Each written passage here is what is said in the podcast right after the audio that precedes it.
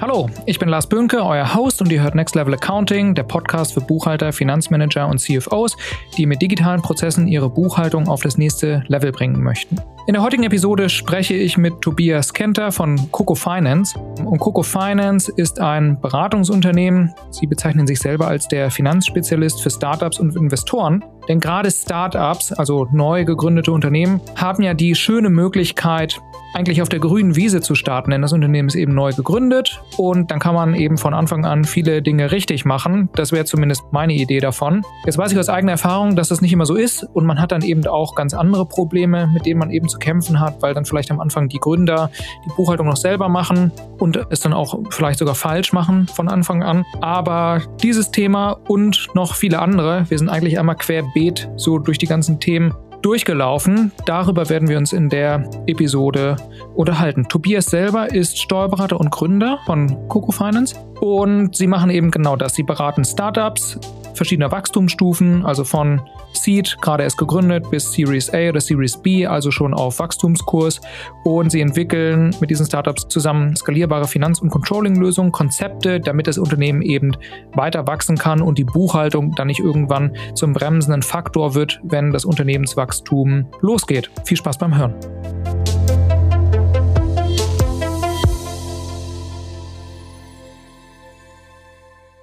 Was ich mich gefragt habe oder worüber wir uns unterhalten könnten, ihr beratet ja eher halt so Startups, Scale-Ups oder so, aber schon tendenziell eher größere Unternehmen. Also jetzt nicht das kleinste Unternehmen vom typischen Wald- und Wiesensteuerberater, oder? Nee, also normalerweise beraten wir mit der Coco Finance die äh, Startups, ähm, die auch schon Investoren mit an Bord haben. Ganz oft so in der zweiten Schiene, also so eine Seed-Finanzierung, wo ähm, dann über Business Angel hinaus schon institutionelle Anleger, also VCs mit an Bord kommen und äh, dann durch ja, durch neues Geld äh, Wachstum droht und dementsprechend auch Anpassungsbedarf ist. Da kommen wir meistens rein.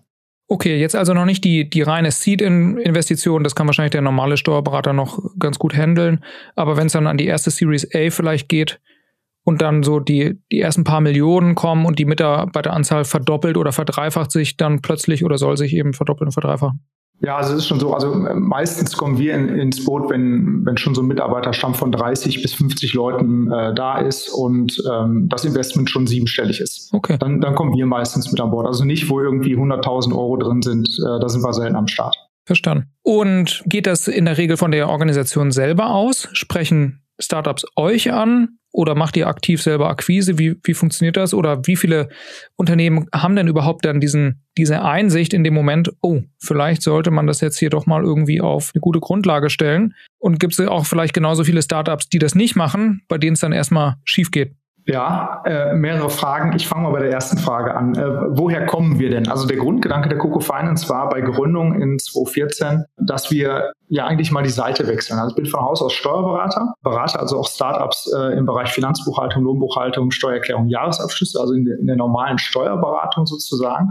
Und da haben wir festgestellt, dass viele Startups äh, von ihrem eigenen Wachstum so ein bisschen überrollt werden, also sowohl was den Belegfluss angeht, aber auch die grundsätzlichen Prozesse und auch äh, die Personalausstattung im Finance. Und ja, da, haben wir ganz oft Situationen gehabt, wo wir als Berater gesagt haben, äh, da muss mal jemand äh, im Unternehmen nach den Rechten gucken. Also nicht vom Startup selber auskommend, sondern eigentlich aus Antrieb des Steuerberaters. Wir haben auch viele Ansprachen schon gehabt, wo andere Steuerberater gesagt haben, äh, liebe Coco Finance, guckt euch doch mal äh, das Unternehmen von innen an. Äh, wir kommen aber auch ganz oft von Investorenseite dass die Investoren sagen, wir haben hier ein spannendes Geschäftsmodell, wir möchten da gerne rein investieren. Wir befürchten aber aufgrund der Ausrichtung der Founder, die dann oftmals nicht Richtung Finance ist, sondern viel Marketing und Sales getrieben, viel Produktgetrieben äh, ist, die Wachstumsgeschwindigkeit nicht mitgehen kann und bitte sorgt da schon mal ein bisschen vor, dass Finance auf stabile Füße gestellt wird. So, und dass die Startups selber von sich aus dann nochmal kommen und sagen, wir haben hier äh, ein ungutes Gefühl, das wächst uns alles über den Kopf.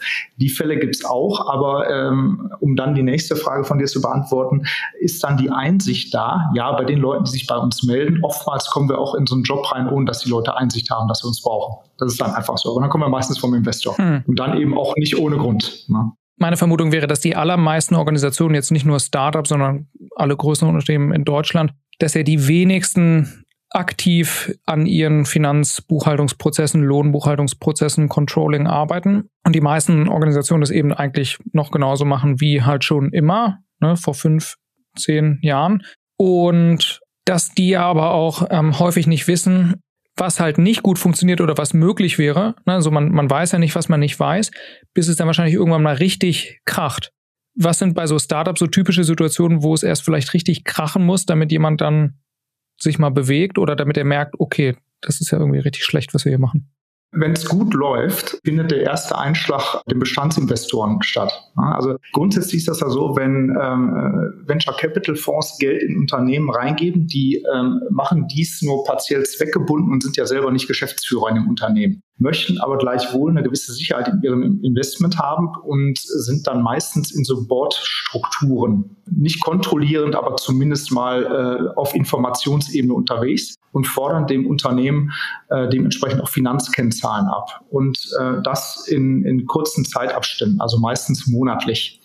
Äh, und wenn es dann gut läuft, dann mal quartärlich, äh, aber meistens monatlich, gerade in der Startphase, um zu gucken, wie gut haben denn die agierenden Personen, die Geschäftsführer, meistens die Founder, ihr Unternehmen im Griff. Und ähm, wenn es dann gut läuft, oder besser gesagt schlecht im Austausch, dann sagt der äh, Investor, pass mal auf, Leute, ihr habt eure Zahlen überhaupt gar nicht im Griff. Das stimmt ja alles vorne und hinten nicht. Ihr habt uns hier im März Zahlen reported. Äh, wenn ich mir den Vormonat angucke, äh, in, meiner, in meinem März-Reporting, dann sind da anders, andere Zahlen als die Zahlen, über die wir uns im Februar unterhalten haben oder über den Februar. So, und das sind so die ersten Anhaltspunkte, wo der Bestandsinvestor dann schon sagt, Leute, ihr müsst euch da besser aufstellen.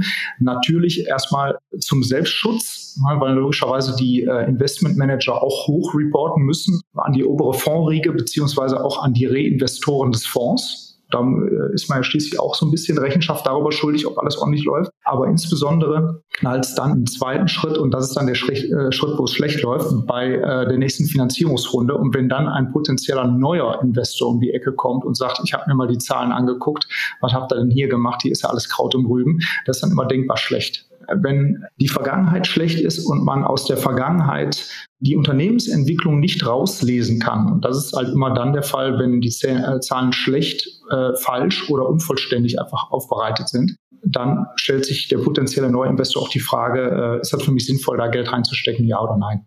Jetzt hast du, hört sich so an, du hast jetzt viel über internes Rechnungswesen eigentlich gesprochen, mhm. also an die eigenen Investoren, Reports und so weiter. Das Finanzamt kam jetzt in deiner Erzählung noch gar nicht vor. Heißt es, weil das in der Regel kein Problem ist oder einfach im Vergleich nicht so schwerwiegend? Kommt auch wieder drauf an. Also grundsätzlich ist das so, äh, wenn ich ein Unternehmen gründe, dann bin ich logischerweise auch dem Finanzamt immer Rechenschaft schuldig und habe da auch entsprechende Meldungen abzugeben.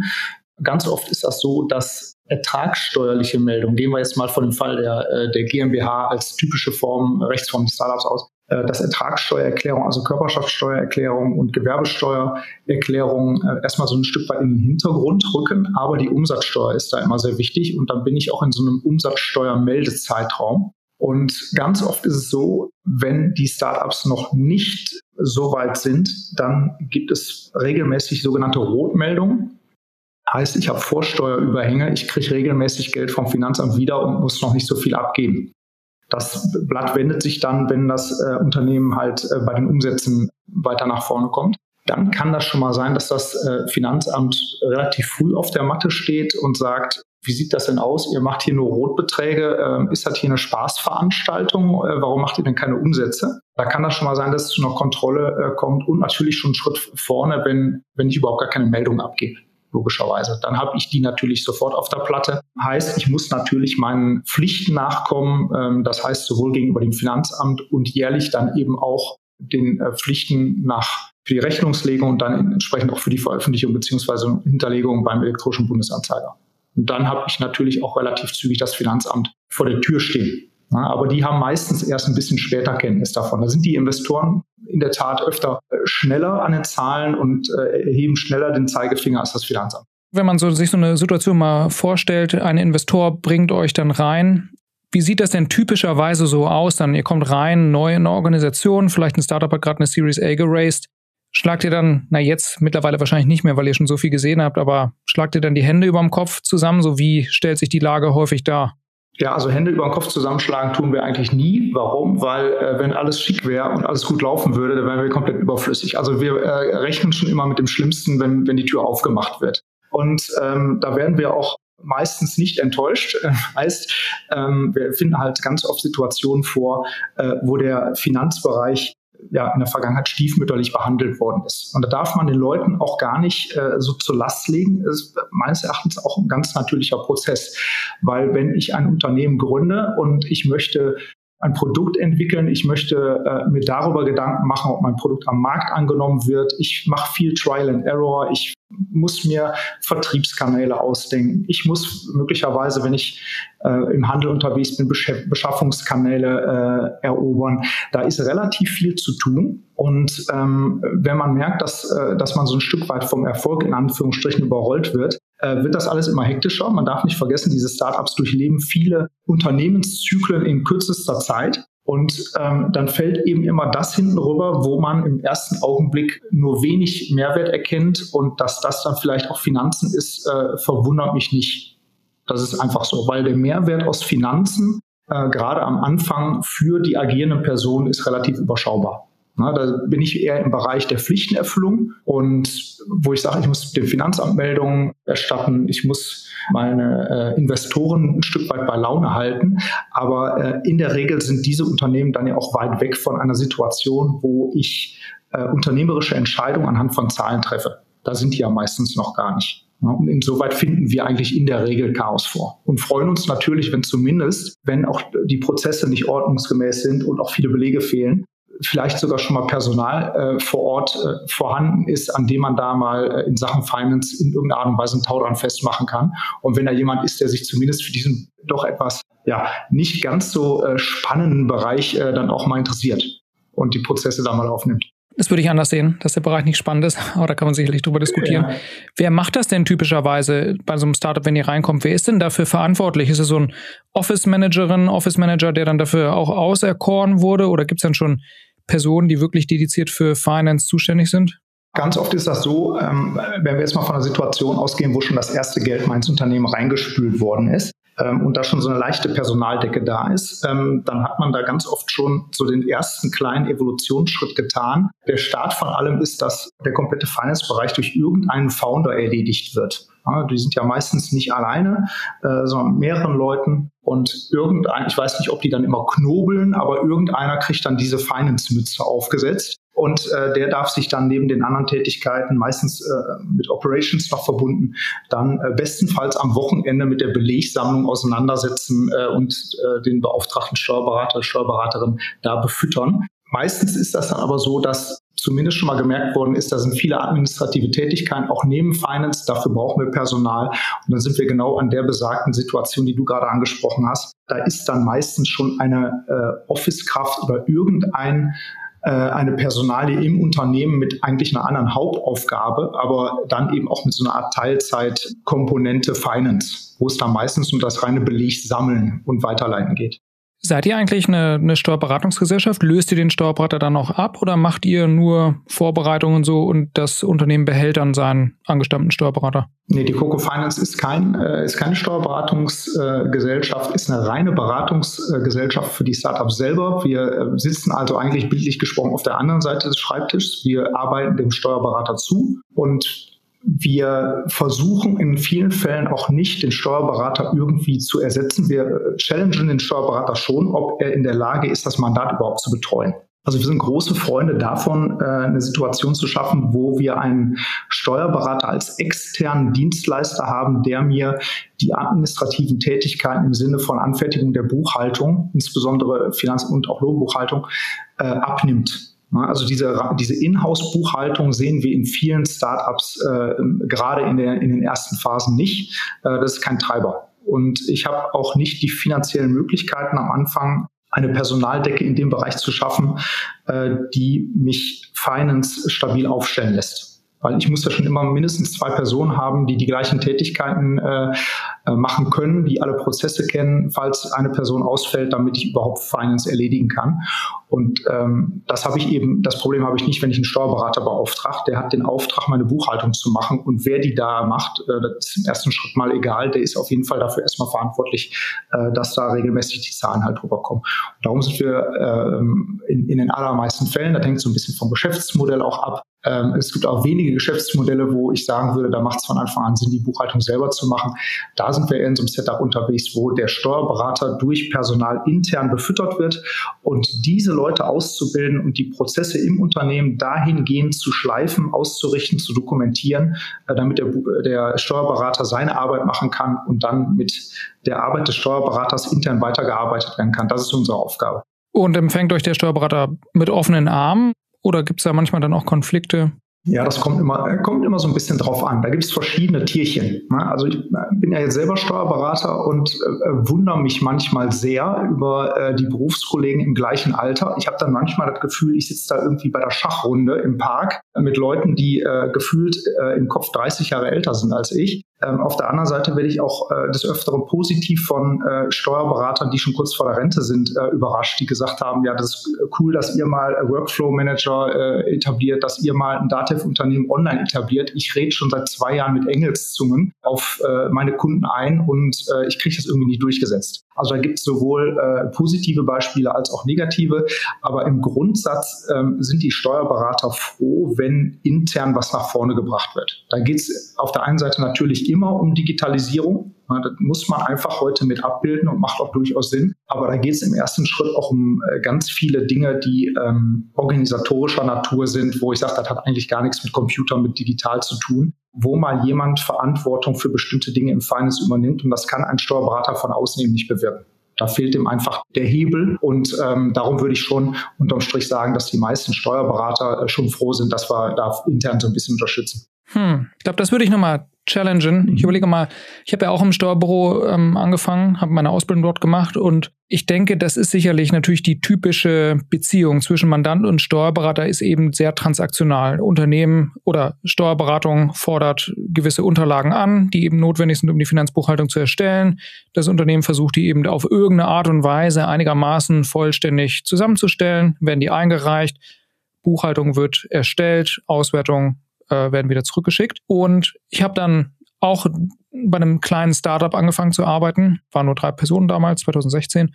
Und da habe ich dann intern auch die Buchhaltung übernommen und dass ich dann mal verstanden habe, wie das aus der anderen Perspektive eigentlich ist, hat mir persönlich nochmal die Augen geöffnet, weil ich dann eigentlich gemerkt habe, was wird denn hier eigentlich benötigt und was sind, wo liegen denn eigentlich die Probleme im Unternehmen? Und dann habe ich danach noch angefangen, für ein noch größeres Unternehmen auch die zu machen, wo wir dann auch eben die Überlegung hatten, vielleicht sollte ich die auch einfach in-house direkt machen, weil das sicherlich einfacher wäre. Aber nur eine Buchhaltung, wenn ich mal krank wäre im Urlaub und so, dann geht schon nicht mehr. Wir hatten dann eben uns entschieden, das so weiterzumachen. Und meine persönliche Erkenntnis war eigentlich, dass was man als Steuerberater eigentlich schon machen müsste, man könnte ja auch deutlich stärker reingehen ins Unternehmen, eine eigene E-Mail-Adresse bekommen, in die ganzen Systeme des Unternehmens eingeladen werden und eigentlich nicht so wie ein Steuerberater von außen eigentlich immer nur so die Finanzbuchhaltung erstellen, sondern auch deutlich mehr Aufgaben innerhalb des Unternehmens übernehmen. Im Grunde wie so eine Art Teilzeit-CFO, und dann auch deutlich mehr bewirken. Aber das ist ja am Ende eine Entscheidung, die man treffen muss. Und ich habe halt den Eindruck, dass die meisten Steuerberater sich vielleicht aus organisatorischen Gründen da wahrscheinlich noch nicht mal drüber nachdenken, obwohl es wahrscheinlich auch viele Unternehmen geben würde, die das machen würden, oder sie es aus Gründen, die mir verborgen bleiben, nicht können. Denn was ist letztendlich passiert? Ich habe das halt bei dem Unternehmen gemacht. Die haben mich dafür bezahlt, aber das Geld hätte ja auch an den Steuerberater fließen können. Ja, das ist richtig. Ja, das ist eine schöne Frage. Dann, dann äh, setze ich jetzt mal die Steuerberaterbrille auf und spreche nicht für die Coco Finance. Ich, ich würde das nie tun bei einem Unternehmen. Warum? Weil äh, ich möchte ja, ich selber bin in meiner, in meiner Kapazität zeitlich beschränkt, so wie jeder. Und als selbstständiger Steuerberater und Unternehmer versuche ich natürlich so weit wie möglich auch mein eigenes äh, Unternehmen zu skalieren, was in der Steuerberatung relativ schwer ist. Ne? Also jetzt nicht vergleichbar mit, mit, mit einem Startup an sich. Ähm, ich kann aber dafür Sorge tragen, dass ich Arbeit auf viele Köpfe verteile und mehr in eine Kontrollfunktion wechsle und nicht mit den eigenen Händen die produktive Arbeit mache. Und es gibt dann einen bestimmten Teilbereich, das ist dann die Beratung an sich, losgelöst vom Daily Business, die bleibt immer am Berater hängen. Das heißt, ich habe diesen Beratung, diese Beratungskomponente in ganz vielen Fällen sowieso immer in meinem Rucksack. Und mit steigendem Geschäftsbetrieb und steigenden Mitarbeitern, wir haben jetzt in der Steuerberatung über 20 Leute beschäftigt, da ist man mit der reinen Beratung schon so sehr über alle Mandate, die man hat. Wir reden da ja jetzt nicht über 50 Mandate, sondern ordentlich dreistellig. Da kann man solche Teilzeit-CFO-Tätigkeiten nicht wahrnehmen. Das gibt die Zeit nicht her. Und ähm, dann könnte man natürlich hingehen und sagen, ich hole in mein Unternehmen Leute, die machen genau das. in meine Steuerberatung, wäre ja auch mit dem Beruf des Steuerberaters vereinbar. Da habe ich aber die gleichen Restriktionen, die die Startups oder die Unternehmen selber auch haben. Also ich habe schon diesen War of Talents. Ich muss erstmal Leute kriegen die diese Tätigkeit machen können. Wenn ich so eine Horde hätte von Leuten, 20, 30 Stück, ich würde sie sofort einstellen und würde die zu unserem Kunden äh, schicken. Und im Endeffekt war ja genau das auch die, die Geburtsstunde der Coco Finance, wo wir gesagt haben, wenn wir selber nicht in der Lage sind, diese, äh, wie, du, wie du sagst, Teilzeit-CFO-Tätigkeit fürs Unternehmen zu machen und tiefer in die Unternehmen reinzugehen, dann möchte ich zumindest eine Situation schaffen, wo äh, ich als Steuerberater schnell agieren kann, schnell liefern kann, damit, und das ist, glaube ich, in erster Linie mal der, der, äh, der Hauptzweck der, der Buchhaltung neben der Erfüllung von rechtlichen Vorschriften, dass ich mit den Zahlen, die aus der Buchhaltung rauskommen, eine weiterführende Analyse im Rahmen eines Controllings machen kann und im Controlling dann ja zu einer Struktur komme, wo ich auch geplante Zahlen mal neben die Ist-Zahlen halten kann und in Form von Abweichungsanalysen ähm, ja auch mein Unternehmen steuern kann und eben nicht mehr aus dem Bauch heraus und eben nicht äh, nach dem Kontostand. Das ist eigentlich so das Ziel. Also Hauptantwort, die Kapazität des Steuerberaters ist da sehr, sehr erschöpft. Sei denn, er beschränkt sich irgendwo auf zehn Mandate und sagt, damit bin ich happy. Äh, und das ist, das ist so meine Kanzlei. Also der Einzelsteuerberater, der sagt, ich habe äh, einige, einige wenige für mich sehr profitable und auskömmliche Mandate, da würde ich dir recht geben. Äh, für die breite Masse der Steuerberater wo ich würde mal sagen, die Top 10 der Mandate nicht mehr als 30 Prozent des Gesamtumsatzes äh, ausmachen und dann eben auch viele kleinere hinterherkommen, die dann eben diese stabile Umsatzbasis einer Steuerberatung geben.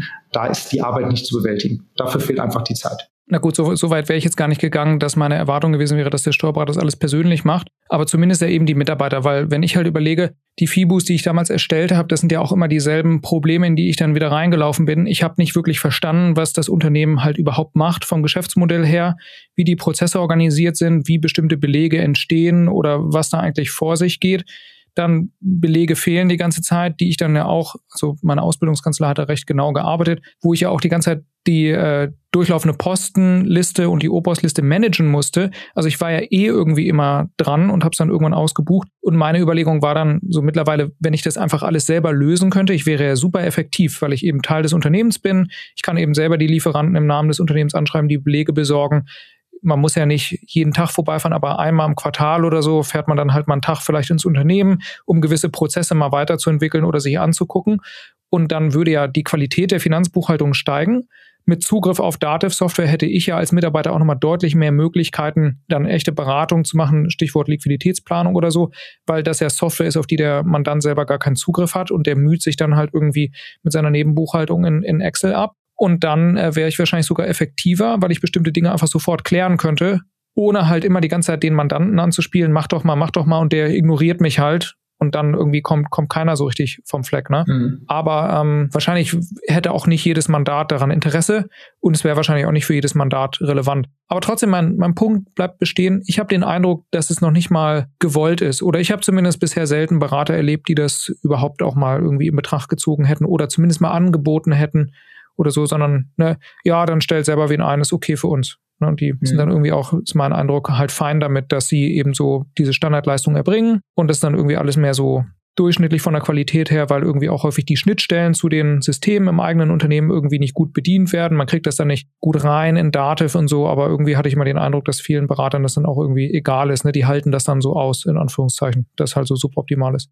Ja, da da gibt's natürlich Sonne und Sonne. Das ist schon klar. Ähm, also uns ist als Beratungsgesellschaft da schon sehr dran gelegen. Und darum versuchen wir das auch von der Coco Finance von der anderen Seite äh, sozusagen auch genauso herzurichten, eine optimale Datenbasis zu haben. Und logischerweise sind wir auch als Steuerberater nicht an langen Opostlisten interessiert und sind dann auch immer die Ersten, die den Mandanten äh, da anhalten, äh, die Prozesse zu optimieren. So, wir sind aber nicht diejenigen, die den Finanzbereich beim Kunden ausstatten. Das machen wir nicht.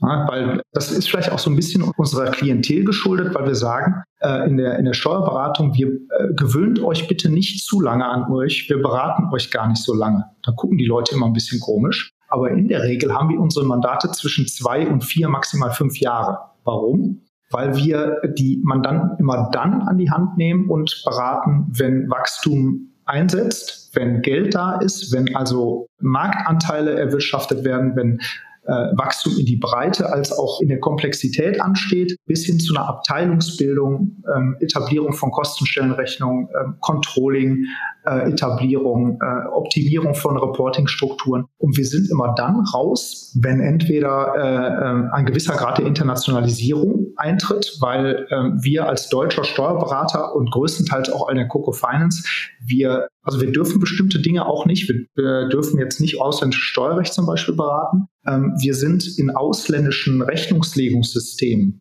sind wir nicht sattelfest. Woher?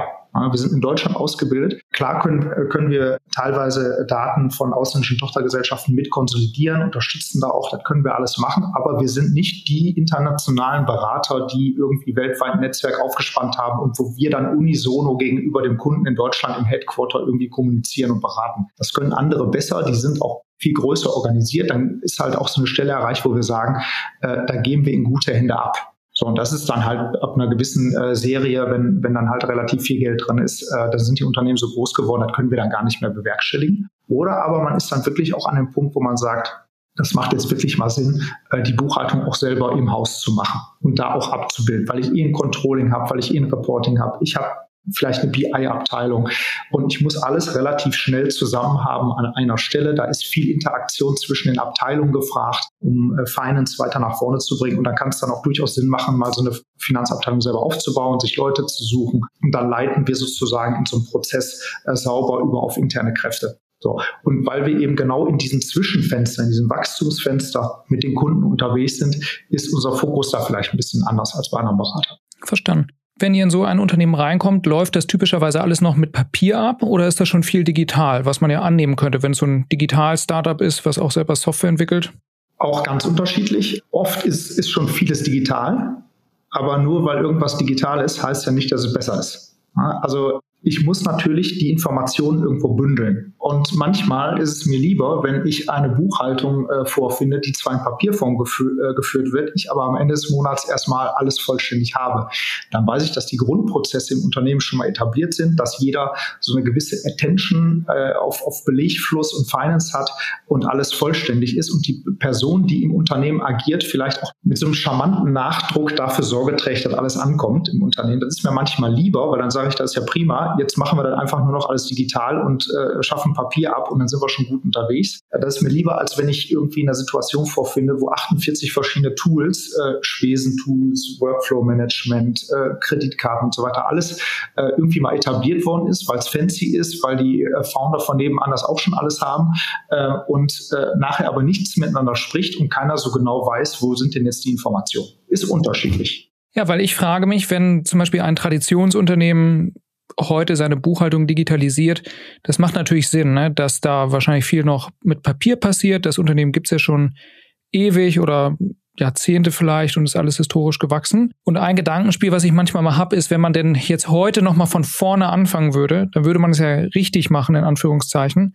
Und dann würde man ja von Anfang an wahrscheinlich versuchen, eben digitale Prozesse mit digitalen Belegen zu haben, sodass man eigentlich in diese alte Welt, in Anführungszeichen, gar nicht mehr abbiegt, weil man ja direkt die Möglichkeit hat, die, die Weichen von Anfang an richtig zu stellen. Und ich frage mhm. mich, wie häufig das nicht klappt und dann ist es äh, trotzdem halt noch eine Papierbuchhaltung, so wie man das vor fünf, zehn Jahren gemacht hat und was die Gründe dafür sind, warum man das dann falsch an, falsch weiter oder falsch anfängt, obwohl man es ja von Anfang an hätte richtig machen können.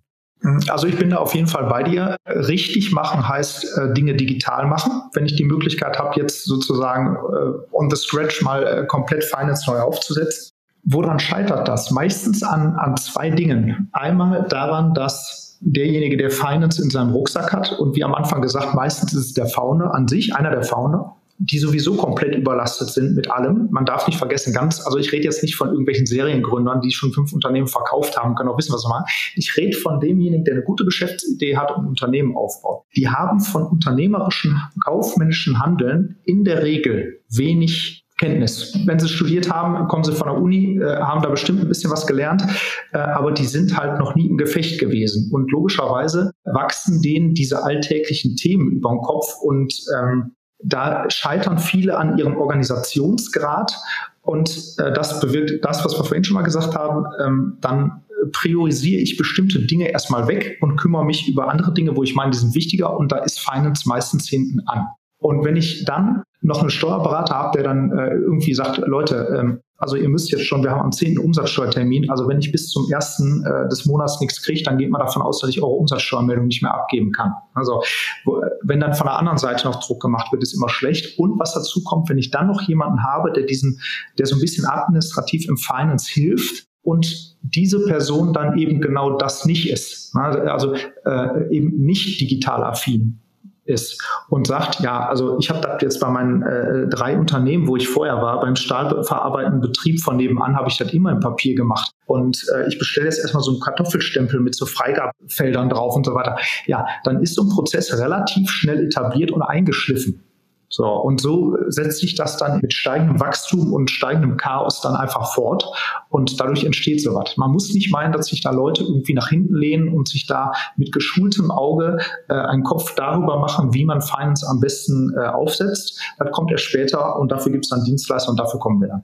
Also Unwissenheit zusammengefasst. Oder Menschen wissen es nicht besser. Jetzt gar nicht böse oder böswillig oder so, sondern ja, und oftmals äh, versucht man halt nur die notwendigen Löcher zu stopfen und dann springt das Pferd eben nur so hoch, wie es muss. Und dann wird halt gesagt, wir gehen jetzt nicht hin und etablieren hier äh, Tools äh, abteilungsübergreifend. Ähm, wir machen das jetzt mit dem Stempel und äh, dann äh, gucken wir doch mal, wie weit wir kommen ist auch nichts Ehrenrühriges. Das ist dann meistens dieser Komplettsituation geschuldet. Ich glaube aber, dass es sinnvoller ist, äh, sich gerade, das gilt aber nicht nur für Finance, gilt eigentlich für alle, äh, für alle Abteilungen in einem Unternehmen.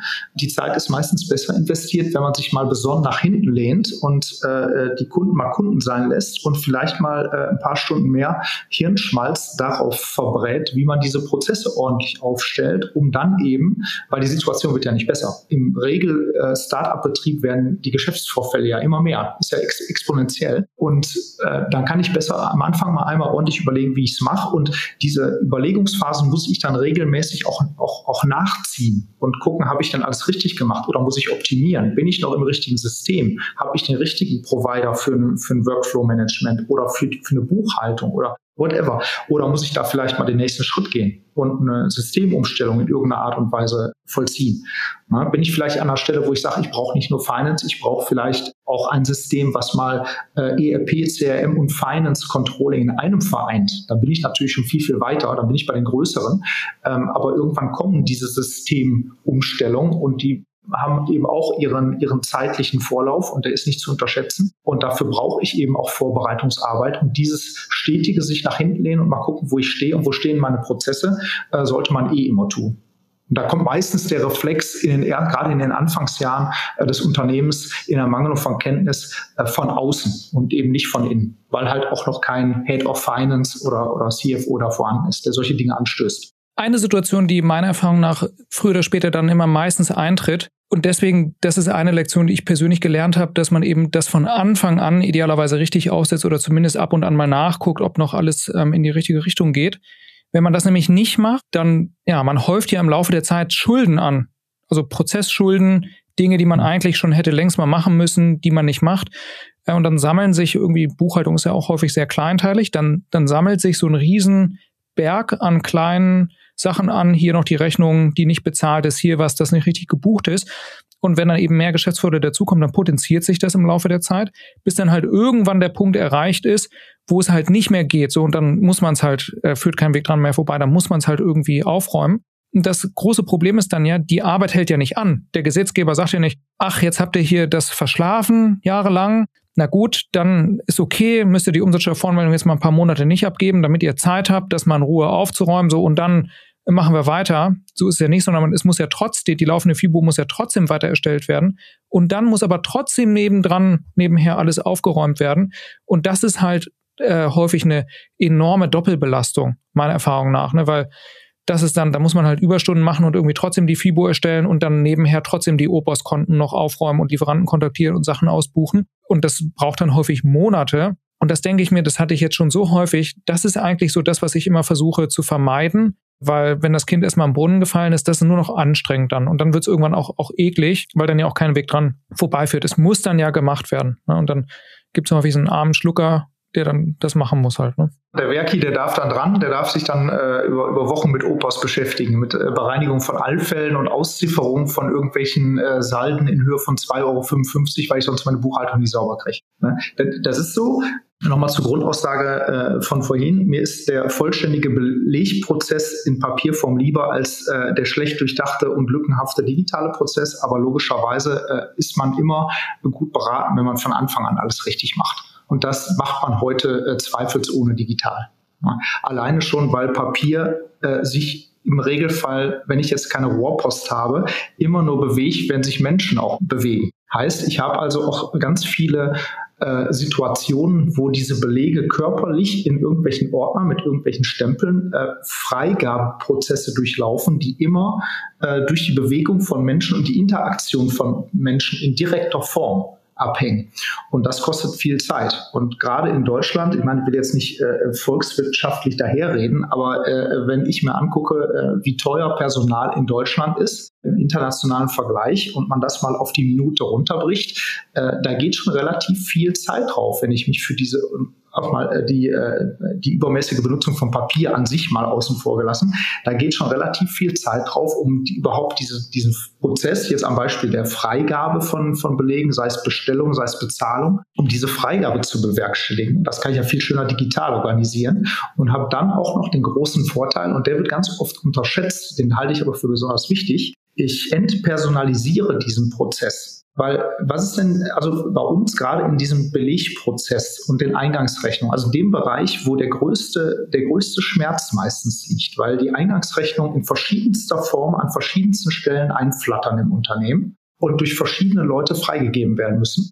Der größte Schmerz entsteht immer dann, wenn ich den Prozess zwar nicht digital habe, aber meine, ich habe den irgendwie unter Kontrolle und ich habe dann nur ein oder zwei Leuchttürme, die nicht in der Lage sind, diesen Prozess einzuhalten. Und man findet in 99 Prozent der Fälle nicht den schlönzigen Marketingleiter, sondern den Founder selber, der nicht in der Lage ist, seine fünf äh, deutsche Bahntickets zurechtzusuchen. Und die laufen dann nämlich auf. Und logischerweise hat die kleine Adminkraft dann vielleicht auch nicht immer die Zähne so behaart, dass sie dann direkt zum Founder rennt und sagt, Freund der Sonne, geh mal mit gutem Beispiel voran, gib mir jetzt die Barmbelege oder wir buchen den ganzen Krempel hier raus oder du bist der Mitarbeiter des Monats, wir hängen dich hier in einem, na, der, der Schlönz des Monats, wir hängen dich jetzt hier an die Tür äh, schön mit einem Bilderrahmen. So, und das personalisiere ich halt durch die äh, Etablierung von Tools, wo ich über, äh, ja, über Mailing, über wie auch immer geartete Benachrichtigung immer wieder daran erinnert werde, äh, äh, lieber Freund, hier fehlen Belege, reicht doch mal nach. So, und äh, ich glaube, das ist auch ein ganz gewichtiger Punkt, der diese gesamten Belegprozesse eben schlanker macht. Schlanker, einfacher und für die Leute in Summe bequemer. Schön ausgedrückt. Ich äh, sage dazu mal den Mitarbeiter aus der Gleichung nehmen. Denn es sollte eben nicht so sein, dass man Fehler dann immer dem einzelnen Mitarbeiter persönlich zurechnet, sondern eigentlich sollte es ja einen Prozess geben, der eben sicherstellt, dass der Mitarbeiter von Anfang an gar keinen Fehler machen kann, äh, weil eben Dinge automatisch irgendwo ankommen, in den Prozess ähm, eingefädelt werden und dann einfach durchlaufen, ne? dass eben kein Mitarbeiter vergessen kann, irgendwas weiterzuleiten und so weiter. Weil dann kommt man ja gar nicht voran. Wenn es immer an dem Mitarbeiter liegt, ist es ja enorm schwierig, einen Menschen zu ändern viel einfacher ist es ja, den Prozess anders aufzusetzen. Das kann man ja sofort machen, eigentlich. Ne? Ja, stimmt. Das sind die Eingangsrechnungen. Eine Frage aus persönlichem Interesse. Startups haben ja häufig eben dann auch eher ungewöhnliche Faktura-Programme im Einsatz, gerade wenn man eine SaaS-Lösung zum Beispiel hat, die ja auch häufig dann nicht super Dativ-kompatibel sind. Wie häufig trefft ihr so Verrechnungskonten an, wo alle Ausgangsrechnungen drauf gebucht werden, vielleicht noch mit so einem Zahlungsprovider dann, der die Ausschüttung alle zwei, drei Tage vornimmt, dagegen und dann gibt es am Jahresende ein Saldo, den keiner abstimmen kann, dann wird ausgebucht und Einzeldebitorenkonten, Fehlanzeige gibt's nicht und eigentlich weiß eigentlich, eigentlich niemand so richtig, was da abgeht mit den Ausgangsrechnungen. Mhm. Also eigentlich immer. Ist auch so ein typischer Bereich. Ne? Also wir finden ganz oft Situationen vor, in dem Ausgangsumsatzgenerierung an sich systemseitig schon in irgendeiner Art und Weise abgebildet äh, wird, sei es durch, also im E-Commerce, in, in irgendeinem Shop-System, mit einem Shopware dahinter, ähm, mit einem Warenwirtschaftssystem mit äh, angebundener Faktura, wo zumindest mal irgendwie bewerkstelligt ist, da kann mal was kaufen, die Ware geht raus, die Rechnung wird erzeugt. In so SaaS-Modellen finden wir das auch ganz oft, da, da haben wir ganz oft mit so selbstgestrickten Dingen zu tun. So gut wie schlecht will ich überhaupt gar nicht werten, aber ich habe immer die äh, das große Problem, auch äh, Datev-Import äh, mal außen vor gelassen. Ich muss im ersten Schritt mal bewerkstelligen, wenn ich solche Tools nutze, sei es jetzt gekauft oder selbst, selbst erschaffen. Ich muss dafür Sorge tragen, dass ich eine stabile Datenbasis habe. Und die habe ich immer nur dann, wenn ich Daten oder, oder Informationen, die ich einmal generiert habe, im Nachgang nicht nochmal verändern kann. Und wenn ich sie verändern kann, dann muss das eben protokolliert sein. Und das ist erstmal der ureigene Ausgangspunkt für eine digitale Beleggenerierung im Sinne einer Ausgangsrechnung und Ausgangsumsätze. Da bin ich noch gar nicht bei Zahlungsabgleich. So, und diese Umsätze muss ich irgendwie in mein System reinbekommen.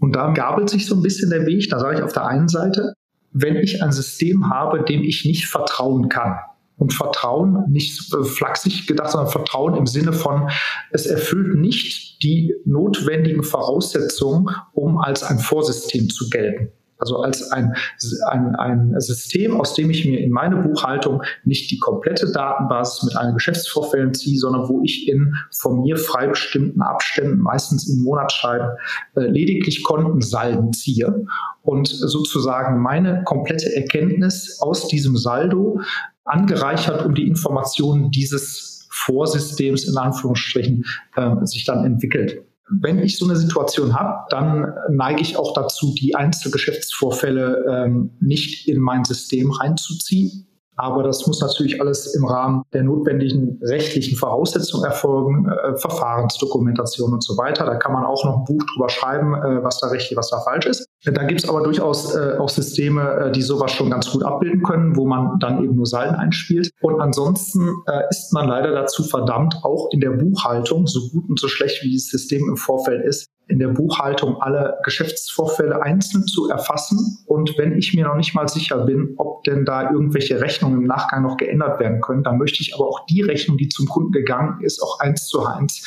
als Beleg hinter meinem Buchungssatz sehen, damit ich nachher sagen kann, das ist meine Wahrheit, das ist meine Buchhaltung. Und der Zahlungsabgleich, der kann dann entweder im System vorher erfolgen, aber nichtsdestotrotz bin ich auch im Rahmen der Buchhaltung verpflichtet, auch ja eine gewisse äh, Kontenwahrheit da an den Tag zu legen. Und dazu gehört eben auch, dass meine, meine äh, Bankbestände und Bank weit gefasst, da gehört dann auch mal ein PayPal-Konto dazu oder Konten von äh, Payment Service Providern, wo ich sage, die möchte ich aber auch mal kontrollieren und da möchte ich diesen Saldo auch mal irgendwo gefunden haben. Und da gehen wir oftmals hin. Wir arbeiten bei der, in der Steuerberatung mit Datev. Wir äh, binden uns ganz oft selber an die Banken an und ziehen uns sozusagen die Zahlungsbewegung aus einer anderen Quelle, nämlich von der Bank selber und eben nicht aus dem System, was angebunden ist. Dann holen wir uns da die Umsätze raus. Und wir freuen uns immer diebisch, wenn das System so läuft, dass sich trotzdem die eingespielten Umsätze mit den von uns rangezogenen Bankdaten halt irgendwo decken und die gleichen Bestände da sind. Und das ist halt die große Kunst dabei.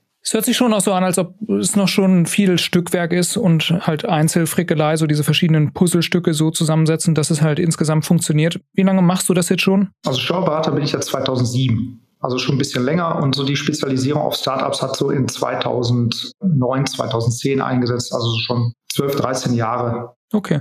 Ja. Würdest du sagen, dass ein klarer Trend schon erkennbar ist, dass es so jetzt in den letzten Jahren und auch zunehmend immer besser wird und dass sich die Prozesse immer weiter konsolidieren und es einfacher wird, auch diese ganzen Sachen anzubinden? Wie würdest du es bewerten? Wie ist so deine Beobachtung in den letzten Jahren? Ich glaube schon, dass sich die komplette Tool-Landschaft, also die ganzen elektronischen Helferlein, gut nach vorne entwickelt haben, dass die Anbindung von einzelnen Tools an Rechnungslegungssysteme, also an Finanzbuchhaltungssysteme, besser geworden ist. Es ist aber immer noch eine Situation vorhanden, wo, wo ich für ein ordentlich funktionierendes, ähm, ja, für eine ordentlich äh, funktionierende Prozesslandschaft in einem Finanzbereich immer mehrere Tools brauche. Wir nennen das immer so äh, Tool-Flickenteppich wo ich sage, ich habe kein Tool, auf, wo ich sagen kann, von vorne bis hinten, es sind alle Prozesse abgedeckt und alle Informationen gehen über eine Schnittstelle in die Verarbeitungsmaschine, die ich brauche jetzt in unserem Bereich FI-Modul, also in, in die Buchhaltung oder ins Controlling. Das bieten halt momentan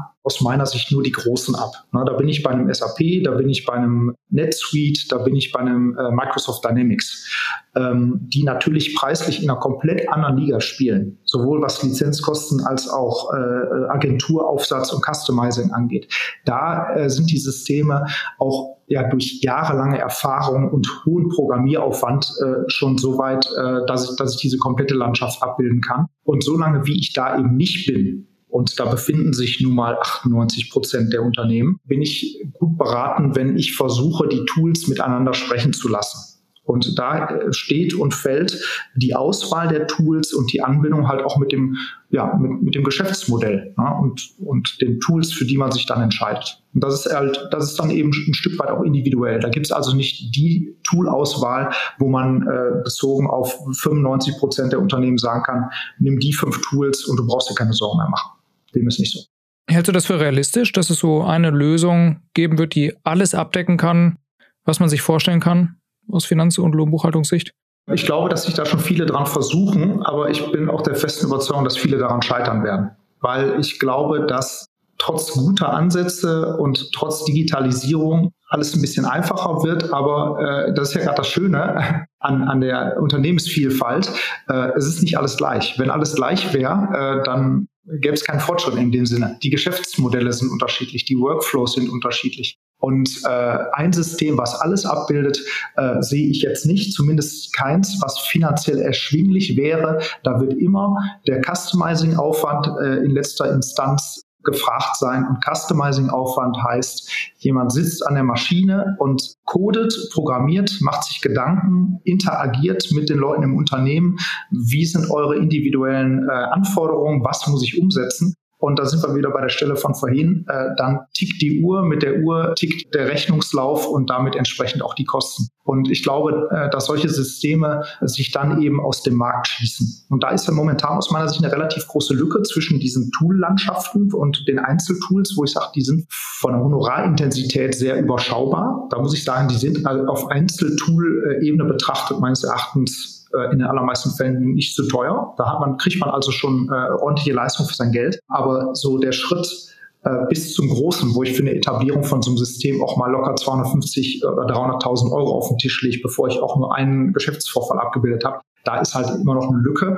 Und äh, diese Lücke sehe ich äh, in naher Zukunft nicht geschlossen weil ich nicht glaube, dass das, aber das ist meine subjektive Meinung, äh, weil ich nicht glaube, dass das finanziell stemmbar ist für das Unternehmen da müsste die äh, Customer Base äh, so schnell wachsen, dass das profitabel wird. Und das wird es nur, wenn das System nicht nur in einem Land funktioniert, sondern äh, europaweit, weltweit. Und da sehe ich momentan keinen Player. Es gibt schon noch viel zu tun, denke ich mir mal. Das finde ich dann einerseits halt schade, dass noch nicht mehr heute möglich ist, aber andererseits freue ich mich dann auch immer, weil es halt einfach noch so viel Möglichkeiten gibt, noch so viele Dinge, die man verbessern kann und lösen kann. So, ich finde ja, wir stehen ja noch eigentlich relativ am Anfang.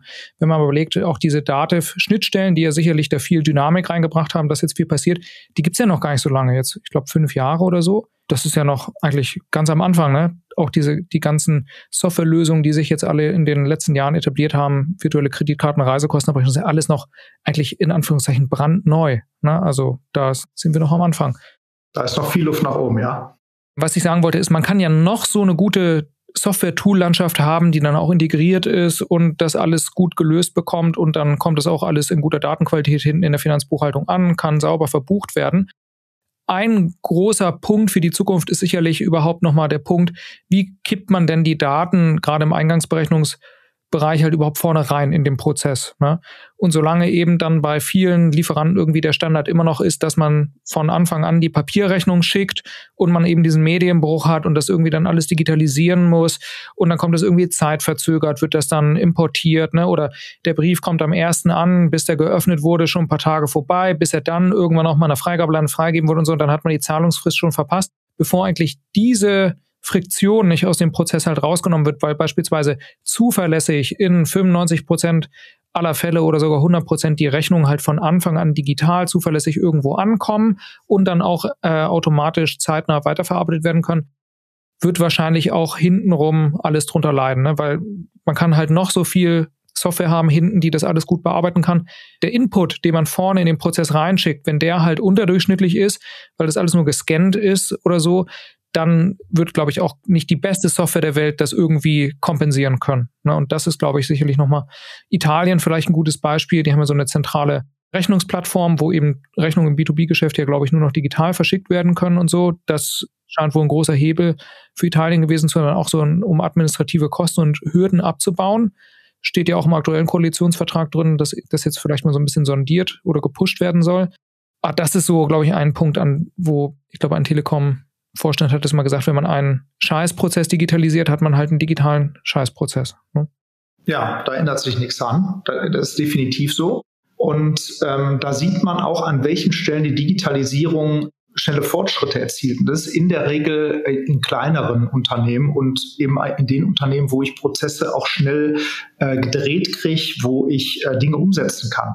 Und ähm, wir hören immer ganz oft den Spruch, also wenn ich mit Konzernen oder mit öffentlichen Trägern zusammenarbeite, kommt immer der gleiche Spruch, da kommt immer äh, der Konzern und ähm, die Verwaltung zahlen immer, aber auch immer zu spät. Es gibt eigentlich kaum Rechnungen, die ich an irgendeine Kommune stelle, die pünktlich bezahlt werden. Woran liegt das? Das liegt einfach daran, dass bestimmte Prozesse eben da haken.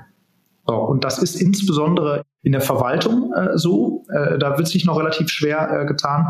Und die Konzerne kommen da auch erst peu à peu hin. Ja, und sind da auch in, in einer Umstellung. Da gibt es Konzerne, die können das schon ganz hervorragend, aber da gibt es auch noch genug, äh, wo dann eben trotzdem immer noch äh, Bottlenecks entstehen. Und da sind die kleinen Unternehmen viel agiler und viel schneller. Und, und auch da, ähm, glaube ich, äh, wird sich noch ein bisschen was tun. Aber es ist genauso, wie du sagst, der Prozess bleibt scheiße, äh, wenn, wenn, äh, wenn ich am Anfang äh, nichts Gescheites in, in diesen Prozess reinschütte. Definitiv. Ich hatte letztens ein Gespräch mit einem Kunden von uns, das ist eine Kommune, und die wollten digital arbeiten. Es ging aber nicht so gut, weil die Gemeindeordnung das offiziell geregelt hat, dass gewisse Dinge ausgedruckt werden müssen. So, und solange man, glaube ich, dann eben solche Formalismen nicht auch modernisiert bekommt, so dass es eben auch möglich wird, digital zu arbeiten, dass eben das Digitale der Standard ist und das Ausgedruckte die Ausnahme, dann wird es halt hart bleiben, ne? Weil natürlich die Ausgangssituation ist ja dann schon vordefiniert. Und ähm, ja, ich hatte dann auch mal gefragt, ich war so ein bisschen naiv, ich wusste es nicht, ob die es nicht ändern könnten. Und ich meine, so es geht nicht, weil das die Landesordnung ist. Da hätte vom Bundesland hätte man das ändern müssen. Und das wird wohl wahrscheinlich so, so bald nicht passieren. Schade eigentlich. Ja, also ich, ich denke, auch da wird sich in Zukunft was tun. Äh, vielleicht alles ein bisschen langsamer und alles ein bisschen hinterher, aber im, im Grundsatz, glaube ich, sind da die Anschlüsse schon getan und man darf gespannt bleiben. Aber zumindest in dem Bereich, wo wir uns tummeln, äh, bei, den, bei den jungen Wilden, bei, den, bei den Startups und bei den schnell wachsenden Unternehmen, die sich schnell an verschiedenste Situationen anpassen müssen, ist das, glaube ich, schon äh, State of the Art, frühzeitig so digital wie eben möglich auch im Finance unterwegs zu sein. Na gut, dann bleibt ja nur noch uns darauf zu hoffen, dass der Rest von Deutschland dann nachzieht. Wird schon. Prima. Das war's mit dieser Folge. Ist ziemlich lang geworden. Ich hatte viel Spaß. Wir haben auch gesagt, wir werden uns wahrscheinlich nochmal treffen, weil wir ja schon recht viel zu besprechen hatten. Ich hoffe, es hat euch auch gefallen. Wenn ihr Feedback habt zu dieser Episode, wir möchten den Podcast gerne noch größer und noch erfolgreicher machen und das bedeutet vor allem auch, dass er noch mehr Infos, interessante Fakten und noch mehr Wert für euch bringen soll. Also wenn ihr Feedback habt, schickt mir gerne eine E-Mail an lars.kennis.io oder fügt mich auf LinkedIn hinzu. Schreibt mir einfach, ähm, was ihr verbessern würdet, was fandet ihr gut, äh, wovon würdet ihr gerne noch mehr mehr holen, dann werden wir das berücksichtigen. Einige haben das auch schon getan, da freuen wir uns sehr drüber, das haben wir dann auch schon umgesetzt. Und ansonsten hört wieder rein beim nächsten Mal, wenn es wieder heißt Next Level Accounting. Bis bald.